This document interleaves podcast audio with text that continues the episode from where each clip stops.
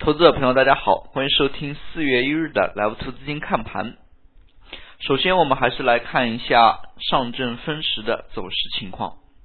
今日市场再度缩量，那么相较于上上一个交易日七百亿左右的一个量能呢，再度缩减。上证方面做了六百四十五亿，深圳成交了七百五十一亿。我们从今天的走势当中可以看到，虽然是量能再度缩减，但是走势呢是有所回稳，并没有出现缩量阴跌这样的一个情况。在今天盘面运行过程当中，新疆板块没有延续昨日的一个强势，它整个板块的炒作呢未能扩散。那么早盘在节能照明这样的一个题材概念的。支撑之下，盘面呢尚属活跃，那么也是带动着小盘股的一个走强。那么午后，房地产类支撑起整个盘面，可以说总体今天市场走势呢还是较为平稳的。从上证 K 线走势图当中可以看出，今天是收出了一根。小阳线把昨天的这一根阴线呢给完全包掉了，并且上涨家数今天是有八百零六家出现了普涨的这样的一个格局。从下方 BBD 的资金流入来看，那么也是扭转了连续多日的资金流出的状态。那么从缩量止跌这样一个信号来看呢，明天呢就应该关注。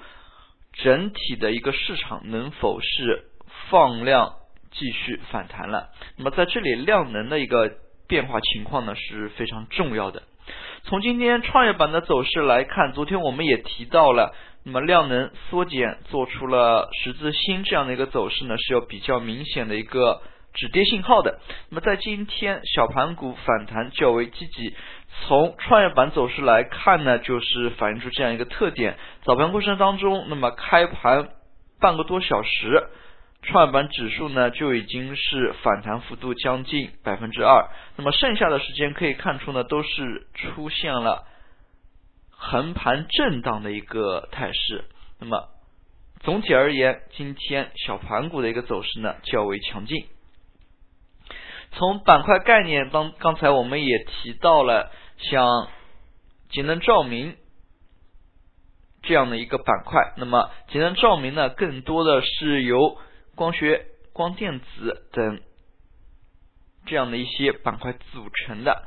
从纯的题材概念当中，蓝宝石概念以及冷链物流呢，今天涨势也不错。那么蓝宝石概念呢，也是由苹果公司。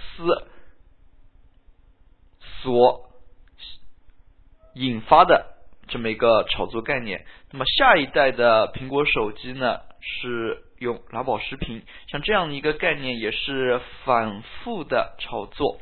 那么 A 股市场呢，其实对于美股也是有一个比较缓慢的一个映射关系。我们可以看到，在美股炒作特斯拉，那么 A 股呢也是相继跟上。更久一点的是像美股炒作，像 3D 打印概念，那么智能家居、机器人概念都是有一定的映射关系。那比较典型的，像美股在最近一段时间内涨势较为活跃的一些 LED，那么在今天呢也是映射到了 A 股市场。美国从2014年1月1日起淘汰白炽灯。那么，并且呢，对于相应的一些 LED 的灯呢，有一定的政策补贴，像这样的一些新闻，那么今天直接也导致了节能照明这个板块的走热。那么从个股来看，阳光照明、佛山照明、千联光电等等，那么都是出现了大幅上涨的一个态势。那么从这样的一些题材，我们也总结出两点。那么第一点就是大家也要关注一下，像美国的一个炒作的热点是什么？那么毕竟现在全球化的时代，那么尤其是像中小盘相应的有一些题材概念的炒作呢，会显得联动性比较强。第二点，对于炒作而言，大家更应该关注的是它的一个连续性。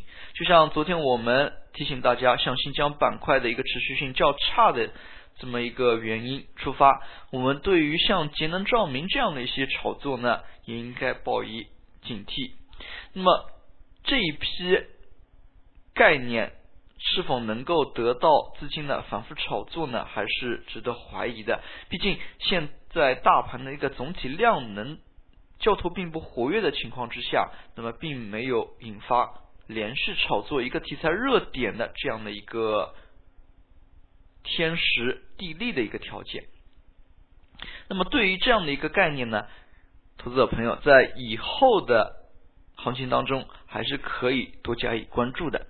那么我们再来看一下房地产板块，早盘。节能照明这个板块把盘面呢略微带活之后呢，房地产板块的一个异动拉升也使得指数呢迅速的上扬。